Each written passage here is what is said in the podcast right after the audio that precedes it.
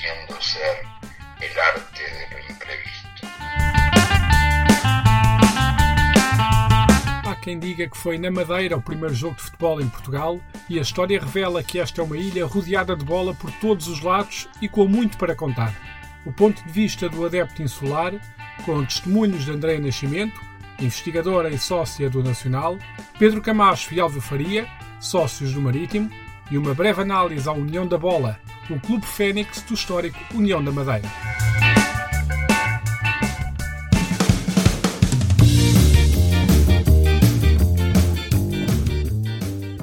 Já estava no bloco de notas faz meses a ideia de um episódio dedicado ao futebol na Madeira.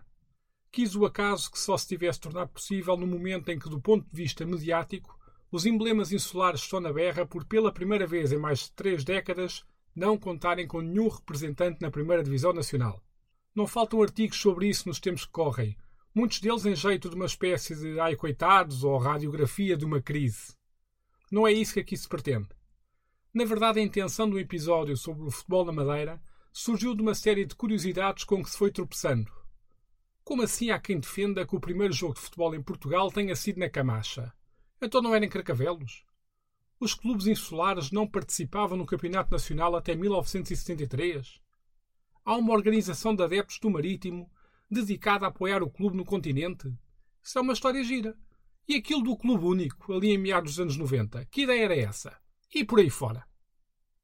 Vamos então matar a curiosidade. Para a preparação do episódio, nomeadamente a ajudar a recuar no tempo para entender a gênese do futebol na Madeira, uma busca no Google apresentou a tese de mestrado Quando a identidade os desune, a projeção social e cultural do Marítimo, Nacional e União, 1910-1926, 1945-1955, 1974-1987-88. Se o tema parecia interessante só pelo título e uma primeira leitura por alto, mal sabia que a autora, Andréa Nascimento, tem também ela muito futebol para contar. Se não, vejamos só esta introdução, por exemplo. Uh, o meu bisavô materno foi um dos fundadores da União, da União da Madeira, uh, Clube Desportivo União, e Clube de Futebol União. E uh, à data, portanto, 1913, a primeira reunião de que ata, não é? Foi feita na casa, de, na casa dele, na Rua de Santa Maria. Aliás, era onde nasciam quase todos os clubes à época, era na Rua de Santa Maria no Funchal. E, e, para essa reunião, o meu bisavô uh, desfez o quarto de costura da minha bisavó para poder reunir lá os seus amigos. Curiosamente ou não, ele nunca quis fazer parte dos órgãos sociais, era uh, ele e um grupo de amigos, era o que hoje em dia se podia uh, chamar uma comissão instaladora. Antes de se passar à Camacha de 1875 e ao primeiro jogo de futebol, Importa sublinhar que a referida tese foi feita no âmbito do mestrado em Gestão Cultural e não Sociologia, como assumi inicialmente de forma errada, e por um motivo que dá desde logo informação sobre a qual refletir e que encaixa numa dinâmica que este podcast subscreve e abraça, procurando explorar em muitos dos episódios. O desporto enquanto manifestação cultural e social. A tese foi feita no âmbito do mestrado em Gestão Cultural, eu achei na altura uh, que estava uh, no mestrado em gestão cultural que o fenómeno desportivo uh, não era encarado como uma manifestação social, cultural e identitária. Achei que a parte da gestão cultural estava muito vocacionada para a literatura, para o cinema, para as artes e muito pouco direcionada para o fenómeno desportivo.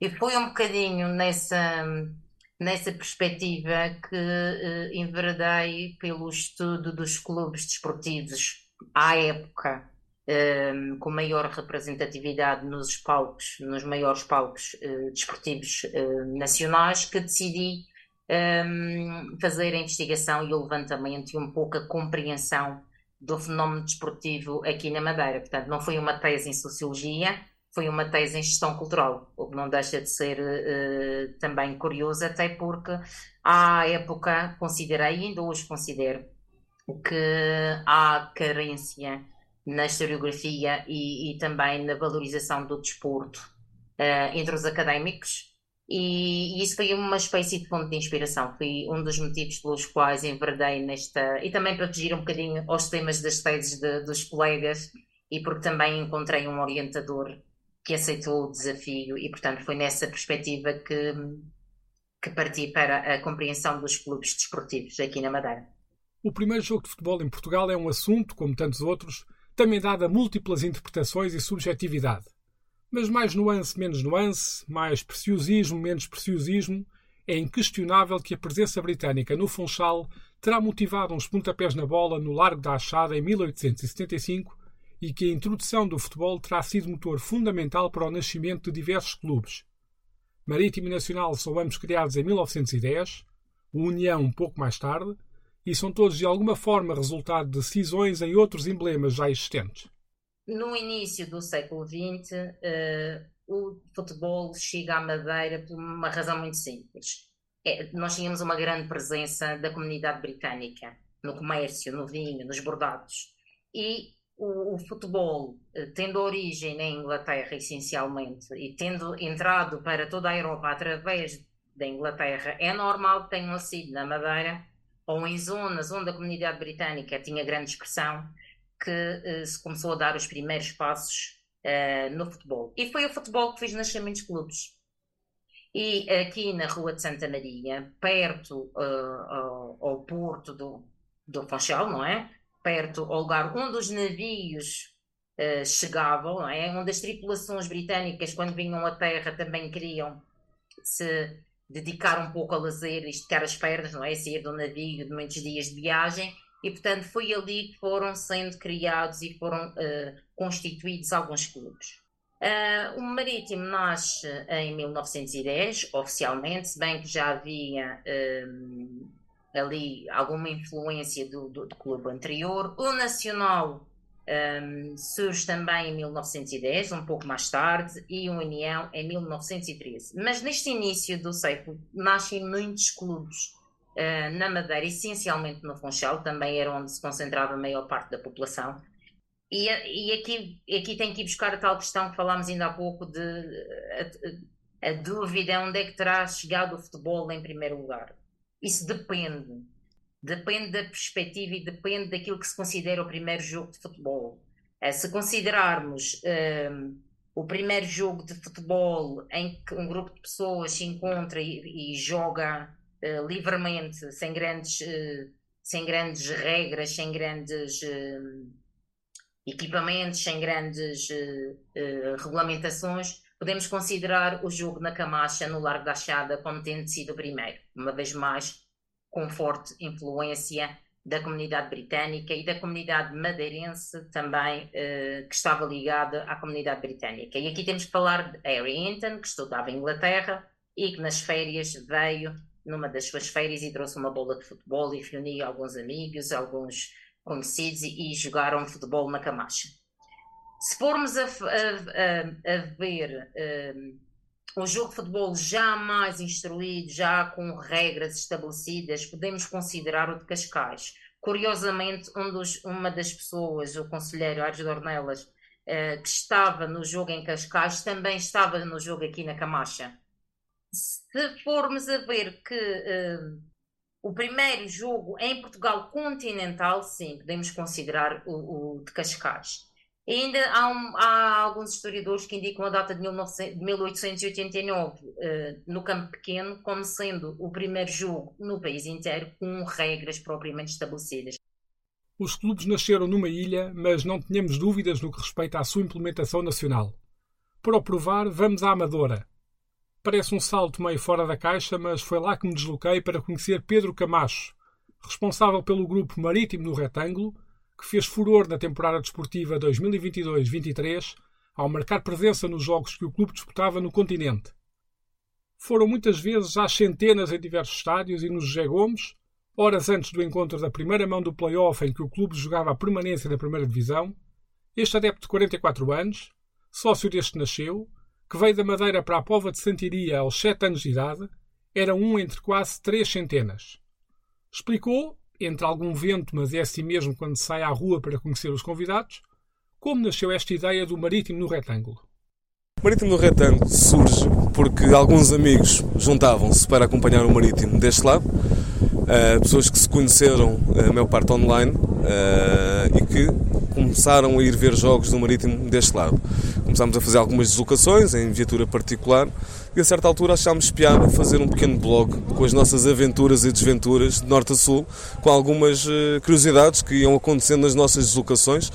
Sempre foi nosso lema tentarmos conhecer a gastronomia dos, uh, dos locais do, dos jogos, fazer amigos de cima a baixo, isso é o verdadeiro futebol. E às tantas começámos a fazer algumas crónicas uh, daquilo que ia acontecendo.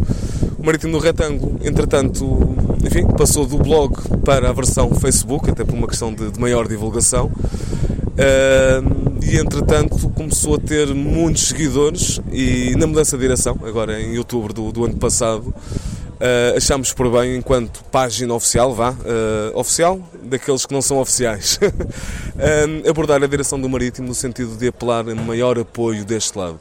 E isso foi concedido desde logo, ainda no momento da candidatura, e neste momento cabe-nos a nós uh, ajudar a congregar esforços aqui no retângulo, daí a página marítima do retângulo, uh, dando, enfim, algum apoio logístico no autocarro que parte de Lisboa e, e apanha muitos estudantes universitários e, e, acompanha os jogos de norte a sul e essa função vá, uh, não oficial que vamos tendo ao longo de, de toda esta época.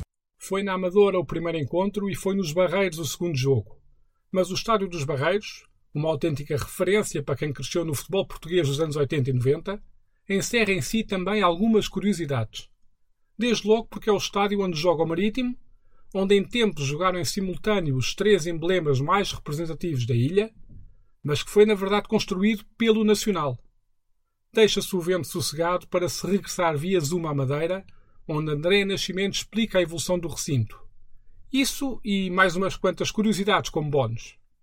Esse é, uma, é um, um dos tópicos muito discutidos uh, entre, entre clubistas, entre adeptos uh, e, e, rivalidades. Portanto, é um dos, dos temas que acende muitas discussões. É esse, a construção do Estádio dos Barreiros, e um outro que tem a ver com a idade dos clubes.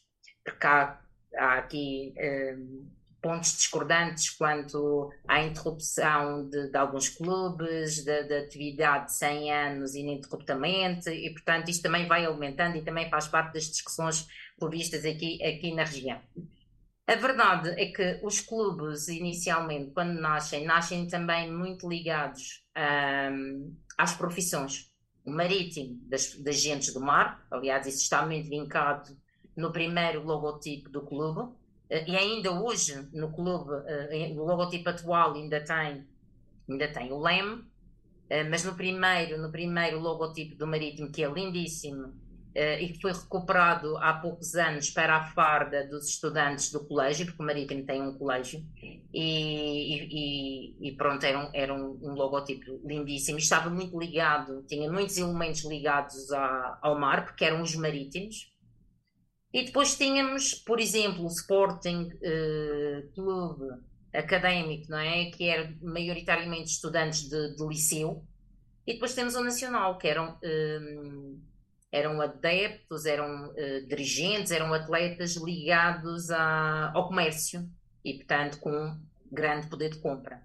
E daí que foi o Nacional que, havendo falta de lugares próprios para a prática do futebol, uma vez mais vamos aqui ao futebol como grande impulsionador do, do, dos clubes, que toma a decisão de avançar um, para a aquisição de terrenos para a construção de um, na altura não era um estádio, não é? É um campo condigno à prática da modalidade está a fazer 100 anos este ano, portanto foi em 1923, foram adquiridos os terrenos, salvo erro, por 800 contos, salvo erro.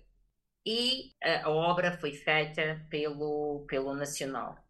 Entretanto, dá-se um, uma crise económica, há falência uh, do Banco Henrique Vieira da Silva, uh, muitos comerciantes ligados ao Nacional vivem com grandes dificuldades, o próprio clube que tem que fazer empréstimos para a construção uh, na, na, na, de São Martinho, que era uma zona com a qual o clube tinha hum, ligação quase umbilical, foram os primeiros encontros foram na, na freguesia de São Martinho.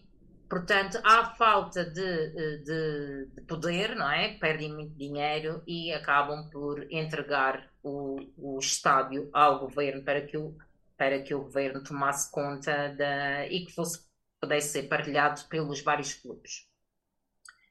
Há uma inauguração, há uma segunda inauguração, quando o, o, o estádio dos Barreiros começa a ser partilhado por, por, todos os clubes. Entretanto, as coisas mudam e o, o estádio é atualmente a propriedade do, do Marítimo. No regresso à Amadora e ao encontro com os adeptos do Marítimo, e antes de voltarmos a escutar Pedro Camacho, perguntei a este adepto do retângulo uma sugestão de uma outra pessoa com quem pudesse falar, aproveitando aquele ajuntamento. Se o tema era sentir o pulsar de um sócio maritimista, dificilmente poderia ter tido melhor recomendação. Elvio Faria é uma espécie de guardião da história do clube e a paixão pelo emblema parece correr-lhe nas veias. Conhecia o nome por ser a voz por trás do programa radiofónico Marítimo na TSF, da TSF Madeira. Mas é mais do que isso, como o próprio explica. Sou uh, do Marítimo por imposição dos meus pais e da minha família, que é toda do Marítimo. Uh, sou sócio do clube há, há 38 anos e só tenho 48. Uh, sou também acionista da SAD.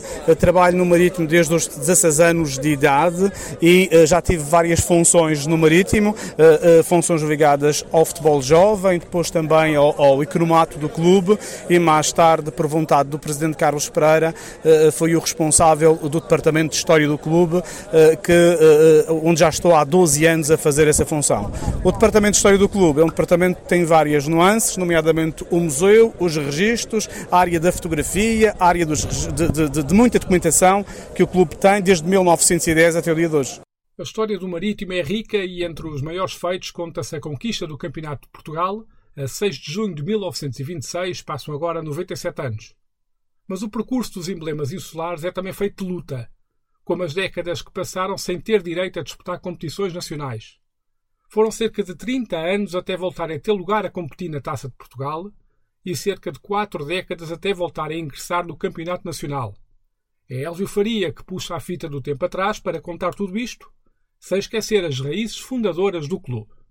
Em 1910 há um grupo que é, é, é, ligado às classes marítimas, mas também um grupo republicano. Portugal estava a dar aquela alteração entre a monarquia e a, e a república e esse movimento que queria fazer um clube de futebol era um movimento também ele republicano, um movimento que queria terminar com a monarquia e acompanhar a nova república que estava a nascer em Portugal. Daí que eh, eh, entendeu fazer um clube de futebol, um clube que tivesse estes objetivos, representar as as classes eh, marítimas, as classes menos favorecidas da sociedade funchalense e, sobretudo, dar uma volta eh, da monarquia para a República, que era aquilo que se pretendia. Ora, aí nasceu o Marítimo com o nome de Club Sport Marítimo, sem no fim o Club e o Sport, exatamente porque, na realidade, essas famílias inglesas que estavam na origem do Marítimo também e na cidade do Funchal, eh, quase que obrigavam que o Club e o Sport tivessem esta origem também ela inglesa. E depois o Marítimo nasce também para contrariar um pouco da cidade do Funchal, que estava dividida em duas classes sociais. Do lado direito, os ricos da sociedade funchalense, aí estava o Madeira, que é o nosso rival, e do lado esquerdo, os pobretanos. Na zona onde o Marítimo viveu, o Marítimo nasceu, essa zona era uma zona onde as pessoas não iam à escola, as pessoas, a maioria não ia à escola, eh, tinham grandes dificuldades financeiras, eh, tinham aquela atitude de esgotos a céu aberto, era, havia epidemias, era uma zona muito difícil. Do outro lado da cidade viviam os magnatas, as pessoas de dinheiro, as pessoas que tinham realmente eh, grandes possibilidades. Daí que havia esta rivalidade entre o Madeira Futebol Clube, o Clube Sports Madeira, que é o clube que representa eh, a cidade do Funchal do lado direito, e o Marítimo, que representa as classes menos favorecidas da nossa sociedade. Daí que o Madeira é o nosso grande rival da altura e acompanhou-nos como grande rival durante muito tempo. Depois eh, fomos eh, eh, vivendo até 1916. Em 16 dá-se a, a, a, criação da Associação de Futebol da, do Funchal na altura, hoje a Associação de Futebol da Madeira, e então aí criou-se os campeonatos federados e o Marítimo ganhou o primeiro campeonato federado e foi ganhando, ganhando. Em 22, 23 houve a possibilidade de ingressarmos então nos nacionais de futebol no Campeonato de Portugal, que era uma prova a eliminar e em 25 e 26 conseguimos essa proeza de ganhar o Campeonato de Portugal. Depois, no início da década de 30, achou-se por bem que os clubes das ilhas, neste caso particular o Marítimo, não tivesse acesso aos campeonatos nacionais e durante tantos e tantos e tantos anos a Madeira não teve essa representação para jogar futebol a nível nacional, até que foi preciso voltarmos aos anos 60 para dizermos que tínhamos esse direito de jogar pelo menos na Taça de Portugal e aí o Marítimo fez grandes proezas na Taça de Portugal, uma delas nos anos 60 eliminou o Leixões que tinha os babés e que para nós eliminar o, o Leixões com os babés era uma coisa fenomenal.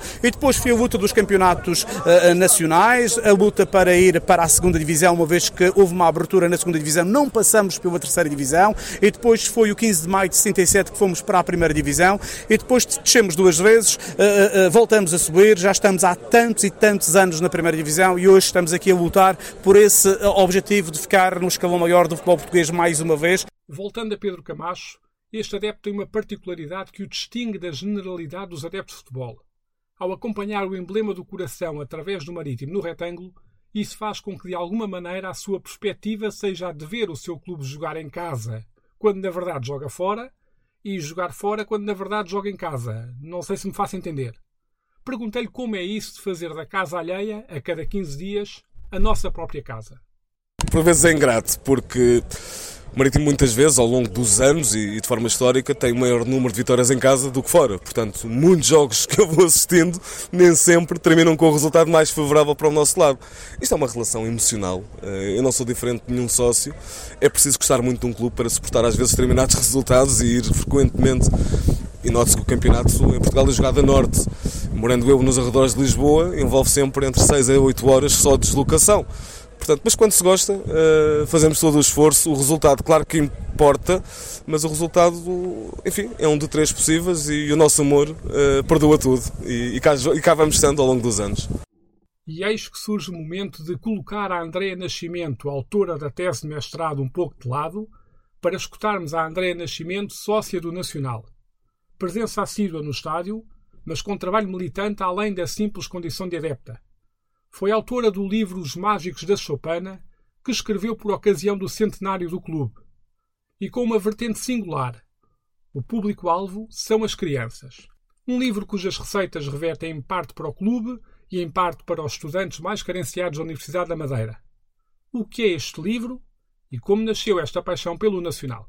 Curiosamente, a minha família não, não ficou ligada à União porque o meu bisavô foi fundador da União e não ficámos eh, muito ligados à União, porque entretanto as questões familiares tam também ajudaram a isso. A minha avó, filha do César da Silva, um dos fundadores, um, ehm, ficou muito triste porque quando ele morreu não levou a bandeira do clube uh, e portanto houve ali aquela mágoa com a União Uh, e depois veio a casar com um adepto fervoroso do Nacional e, portanto, a família seguia outro caminho. Se bem que sempre com aquela simpatia pela União e muito tristes de, dos últimos anos uh, de União, do, do, que tem acontecido, uh, óbvio. Mas a minha ligação com o Nacional um, e com a escrita do livro vem essencialmente da tese de mestrado as pessoas já me conheciam do, Nacional, de ver os jogos, de assistir aos jogos. Costumo dizer em jeito de brincadeira que hum, uma ida uh, à Chopana uh, é muito boa porque poupa imenso dinheiro e causa desemprego entre os psicólogos, porque saímos muito leves e muito uh, felizes, em algumas vezes descontentes noutros, mas sempre muito leves e aliviados. E portanto as pessoas já me conheciam e começaram a perceber que eu estava a fazer esta investigação, porque esta investigação levou muito, muito tempo. E quando o Nacional está a preparar o centenário, pensaram em fazer um livro sobre as várias modalidades e as várias valências do clube. E, à época, o professor Paquete de Oliveira convida-me para fazer um capítulo sobre as, as claques. E a minha participação e a minha porta de entrada para uh, os mágicos da Chopana tem a ver mesmo com esta parte do, do convite do professor uh, Paquete de Oliveira, porque eu tinha esta investigação toda, não sou escritora, nem penso ser, mas como tinha a investigação feita em bruto, pude dedicar-me um pouco a este desafio. Foi um desafio muito interessante, porque à época, além de eu ser do Nacional, trabalhava na Associação Académica da Universidade da Madeira, que foi a editora que, que fez o livro. A ilustradora também trabalhava à época lá. Eu colaborava muito com, com, a, editora, com a imprensa académica a nível profissional e, portanto, foi, foi juntar o, o profissional ao clube e, e ao facto de ser adepta, ao facto da minha família estar ligada ao Nacional há muitos anos e, e contar um bocadinho da história do Nacional e da importância do clube, não só do clube do Nacional, mas da importância dos clubes para as crianças. É um livro infantil-juvenil, como a ilustração assim denuncia, mas conta um pouco dos marcos que, na minha opinião, na minha opinião, foram os marcos uh, que o Clube Desportivo Nacional deixa e vai deixando à medida que, que, que vai crescendo. E, portanto, foi um desafio muito interessante. O Nacional, sobretudo após a viragem do milénio, impôs como uma referência do futebol nacional. Um quarto lugar em 2002-2003, três. Presenças nas meias finais da Taça de Portugal, em 2008-2009, 2011-12 e 2014-15, e boas performances nas competições europeias, onde eliminou o Zenit, por exemplo. Já o Marítimo pode gabar-se ter um passado mais rico e só numa análise ao período mais recente contam-se as presenças nas finais da Taça de Portugal em 1994-95 e 2000-2001 e as duas finais da Taça da Liga consecutivas, em 2014-15 e 2015-16. Era ainda o quinto clube nacional há mais tempo na primeira divisão. Quem olhar para esta vitalidade no século XXI quase esquece que houve uma altura, em meados da década de 90, que se falou num clube único na Madeira, com a junção dos três emblemas mais representativos da região. A ideia apoiada pelo governo regional foi alvo de grande polémica e ficou na história uma célebre subiadela a Alberto João Jardim em pleno estádio dos Barreiros. E agora que Marítimo e Nacional estão na segunda divisão e União já não existe, será que volta ao tema à baila? É tempo de resgatar outra vez a André Nascimento enquanto investigadora, para ficarmos a saber que afinal a ideia do clube único é conversa que já tem barbas. Não é de todo uma coisa nova. Não é de todo algo que tenha sido, uh, tenha sido iniciativa do anterior presidente do Governo Regional, Alberto João Jardim. Em 1923, em 1923, os periódicos regionais já falam da velha questão que é o Clube Único. Temos, encontramos imensas notícias sobre os debates e as discussões dos clubes únicos, do clube único. Temos, por exemplo, porque os clubes à época faziam muitas atividades, faziam saraus literários, saraus musicais, faziam formação para árbitros, faziam excursões de barco à volta da ilha, uh, traziam à Madeira clubes do, de outros lugares de, do país e não só, também de Espanha, traziam, havia os jogos interilhas, uh, intercidades e era uma forma também de ganhar uma certa competitividade e, e, e, formar os seus atletas e os seus dirigentes através do contacto com outras equipas. E isso veio dar maior importância à, à contestação para a participação nos, nos campeonatos nacionais. E acabou também por um, levantar essa questão do clube único, porque, como já referi, só podia ter participação no Campeonato de Portugal o campeão das ilhas, que é uma expressão que depois o Marítimo vai utilizar também muito na, no seu próprio hino e na forma de muitas vezes como comunicam com os seus sócios e adeptos.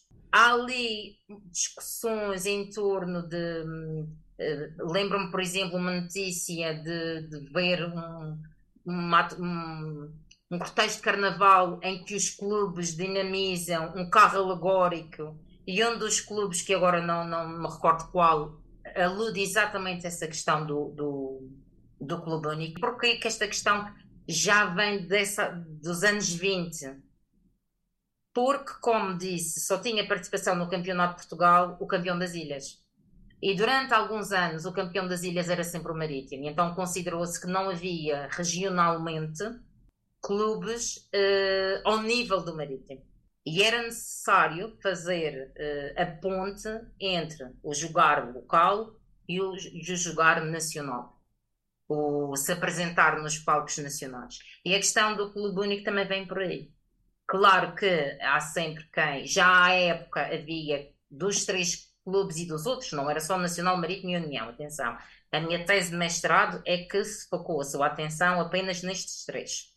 Uh, mas os, os dirigentes e os adeptos dos três clubes e dos outros Uns eram a favor, outros eram completamente contra, pela tal questão da identidade com o qual se identificavam.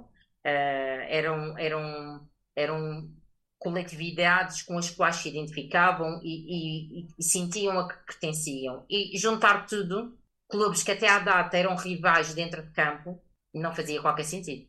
Não é só nos anos 90 que se vai falar da questão do clube único, não é só atualmente, pronto, com a descida com a recente descida do Marítimo à segunda divisão, também já se começa a sentir algum uh, regresso dessa questão do clube único, mais uh, motivado pelas questões dos fundos uh, públicos e dos apoios públicos. Mas a questão do clube único é uma velha questão. Aliás, era, era o título de uma das notícias que encontrei sobre a fusão dos clubes: é a velha questão. Já referi neste episódio, a propósito dos barreiros, que a presença dos clubes da Madeira fazem parte do imaginário de quem cresceu no futebol português na década de 90. E a este nível, há espaço igualmente para a União da Madeira, que foi nas temporadas 1993-94 e 1994-95 uma espécie de clube da discórdia, por atuar no 11 inicial com apenas um jogador português, num platel dividido entre atletas brasileiros e outros oriundos dos Balcãs, Provavelmente hoje esse cenário seria mais consensual. O Clube de Futebol União, conhecido como União da Madeira, foi extinto em 2021, depois de a sua SAD ter chegado ao fim em 2019. Uma notícia do Jornal Económico, de maio deste ano, dá conta no leilão do espólio do museu, entre outros bens, que terá rendido 10 mil euros para responder a dívidas de 7 milhões. Mas foi igualmente ao passar os olhos pela imprensa que encontrei motivos de esperança. Uma notícia da RTP Madeira, de agosto de 2022, refere a fundação do União da Bola Futebol Clube, emblema que, dizem, foi fundado para fazer emergir o espírito unionista e honrar o seu legado. A equipa foi inscrita no Campeonato Regional da Primeira Divisão da Associação de Futebol da Madeira e, após os primeiros passos com uma comissão instaladora, foi a votos em fevereiro deste ano, elegendo Rómulo Coelho como presidente. O Jornal Notícias da Madeira, na sua edição online de 8 de maio, refere que o União da Bola ficou como guardião do espólio do museu que foi a leilão, pois o mesmo foi adquirido por um benemérito que o entregou ao clube. Acrescente que existiram várias tentativas de se conseguir contar com a participação de Rómulo Coelho neste episódio. Contudo, Após semanas de e-mails, mensagens em redes sociais, números de telefone disponibilizados, chamadas não atendidas, SMS, não foi possível acertar uma data para falar com o presidente do clube recém-criado. Ficará para uma próxima ocasião. Em jeito de conclusão deste episódio, fica um desabafo de Andréa Nascimento a propósito das dificuldades que encontrou na sua investigação e que nos devia fazer a todos refletir enquanto associados dos nossos clubes porque a expressão do associativismo não se manifesta apenas na bola que entra ou sai ou no treinador que merece mais ou menos apupos, ou na exibição dos troféus ou na presença semanal nas bancadas.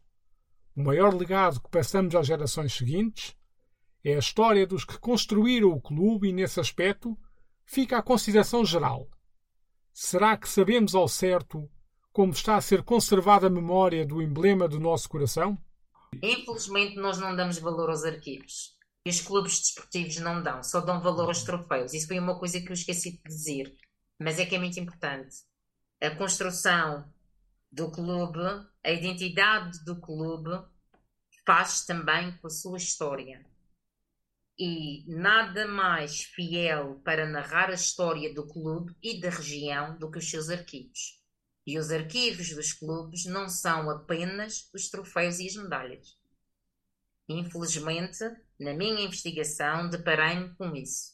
O menosprezo e indiferença pelo real arquivo da história do clube.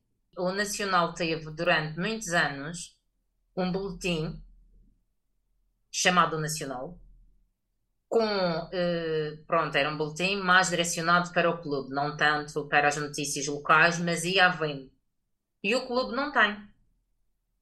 Eu contactei o filho do editor e ele deu-me tudo o que tinha em papel. Eu digitalizei, tenho isso tudo digitalizado. União, por exemplo, não tinha ata, nem os estatutos. Eu consegui em arquivos familiares. É muito importante. O arquivo de qualquer instituição, seja clube, associação, seja o que for, faz parte da história. E só nós conhecendo a história para não repetirmos os erros da história em vários muitos outros aspectos.